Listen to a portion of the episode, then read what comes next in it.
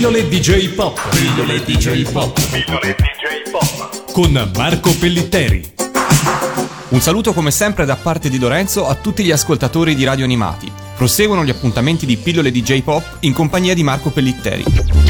Nell'ultima puntata abbiamo parlato di ambientazioni nel mondo dell'animazione e oggi proseguiamo l'argomento. Poi ci sono anche, voglio dire, degli scenari molto più vivaci e liberi dal punto di vista della coerenza culturale. Pensiamo a serie come Gundam, come Dragon Ball, come Pokémon. Cioè, qui siamo di fronte a uno scenario in cui ci sono elementi riconoscibili in qualche modo come propria una cultura reale, che essa sia giapponese oppure occidentale, però mischiati insieme a delle trovate culturali, per così dire, eh, nuove, cioè inventate ad hoc per quel disegno animato. Pensiamo alle città inventate o alla geografia inventata del mondo di Dragon Ball, che si suppone sia la Terra, ma una Terra assolutamente alternativa, eh, dove non ci sono veramente degli appigli, eh, tranne poche cose prese magari dall'estetica dai costumi cinesi o giapponesi o medievali e così via.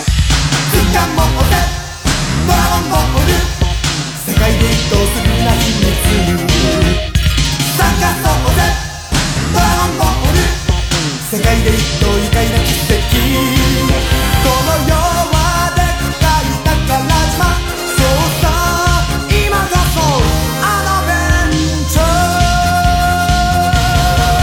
Bene, questo è uno scenario che io penso si possa chiamare, con licenza parlando, uno scenario ipoculturale, dove alla fine ci sono pochi riferimenti coerenti alle nostre culture. E poi c'è, se vogliamo, una strategia ancora più radicale di privazione di una vera e propria riconoscibilità culturale, cioè quindi diciamo di appigli precisi a delle culture esistenti e quindi a delle ambientazioni anche geografiche esistenti. Pensiamo a un disegno animato robotico magari poco conosciuto se non dagli appassionati zoccolo duro come eh, i radioascoltatori di radio animati, come Daikengo, ambientata in mondi lontani, oppure come Le ali di Honyamise, un bellissimo film dello studio Gainax, che si svolge in una terra parallela alla nostra. 街の星に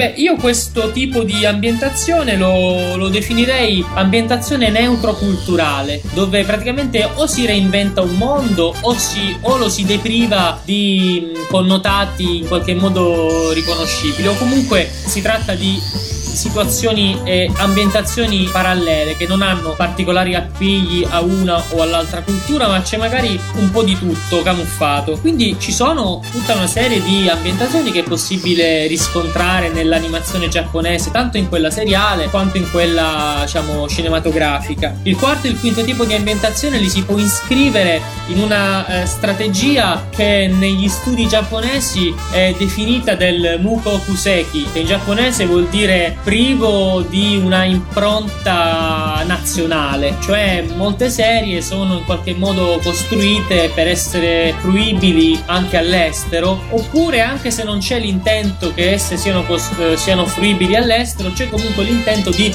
creare o ricreare dei mondi nuovi, quindi diciamo di dare una certa universalità o comunque una, una specie di scalino che sta al di là delle ambientazioni standard, cosa che peraltro non è nuova nemmeno in ambiente occidentale. Pensiamo alla saga di Guerre Stellari.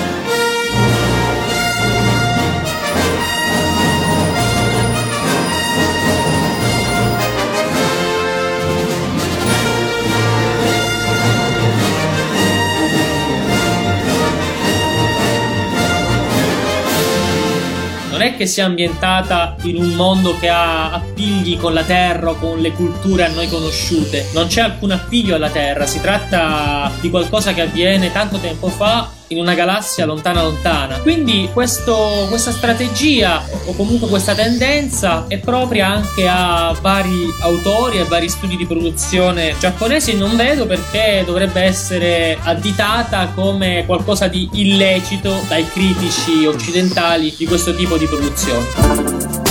Pillole DJ Pop. Pillole DJ Pop. Pillole DJ Pop. Con Marco Pellitteri.